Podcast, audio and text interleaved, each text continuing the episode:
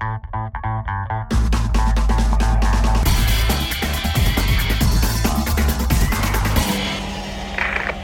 Magazine.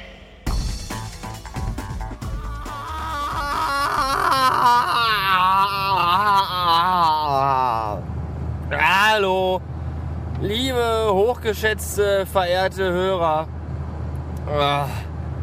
Schreien ist eine gute Therapie, um Stress und Aggressionen abzubauen. Das habe ich mal in der äh, Wendy gelesen. Statt zu schreien, könnte ich euch natürlich auch von meinem beschissenen Montag erzählen. Ich könnte euch erzählen, dass er bereits heute früh beschissen anfing, äh, als ich äh, nach völlig zusammenhanglosen und wirresten Träumen, die so ver- ver- durcheinander waren, wie es ein menschliches Gehirn überhaupt nur imstande sein kann, sowas zu produzieren. Nach solchen Träumen wurde ich heute wach, und zwar eine Stunde bevor mein verfickter Wecker schellt. Nämlich um halb vier.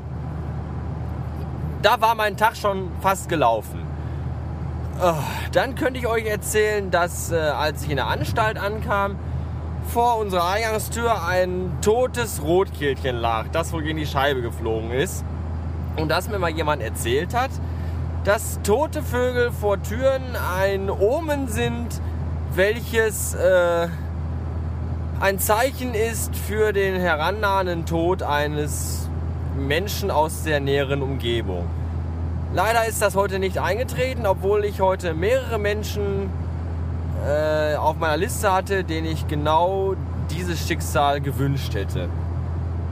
Dann könnte ich euch heute erzählen, noch außerdem, dass ich um sechs Uhr in der Anstalt war und um neun Uhr mein Angepistheitspegel schon bei neun Komma neun neun neun neun neun neun neun sieben von zehn möglichen Punkten lag. Und dass mein äh, angestrebtes Feierabendziel von fünfzehn oder sechzehn oder siebzehn Uhr äh, dass die Chance auf dieses Ziel äh, ungefähr eine Milliarde vierhundertsiebenundsechzig Millionen dreihundertsechsundachtzigtausendvierhundertsechsundzwanzig zu null Komma eins war. Und so war es auch. Äh, dann könnte ich euch außerdem erzählen, dass sich heute bei uns auf dem, äh, an, an der Laderampe die äh, L K W-Fahrer die Klinke, die, die sprichwörtliche Klinke in die Hand gegeben haben, weil nämlich von, ich glaube, halb sieben bis dreizehn Uhr alle elf Sekunden L K W vor unserer Pforte stand. Und ich überhaupt nicht wusste, wo vorne und hinten ist und was ich zuerst machen sollte.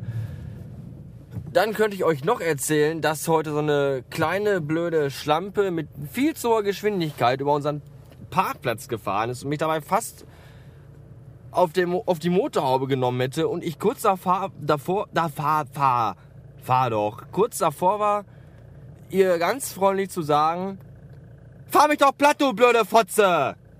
Habe ich aber nicht gemacht. Äh, dann könnte ich euch noch erzählen, dass ich gerade kotze, weil ich wieder an dieser beschissenen, verwichsten, dreckig-mistigen Baustelle stehe. Hier auf dieser gottverdammten Dreckslandstraße. Das könnte ich euch auch erzählen. Ich könnte euch aber auch erzählen, dass ich jetzt gleich, wenn ich zu Hause bin, nach einem vierzehn Stunden Arbeitstag, denn mittlerweile haben wir exaktometer zwanzig Uhr achtzehn, dass ich auf jeden Fall gleich noch mit meinem Bruder meine neue Waschmaschine in meinen Keller schleppen darf. Das könnte ich euch auch erzählen. Ich erzähle euch aber all das nicht, weil ich keine Lust habe. Ich schreie lieber noch ein bisschen, damit es mir gleich zu Hause besser geht. Bis morgen! Ah!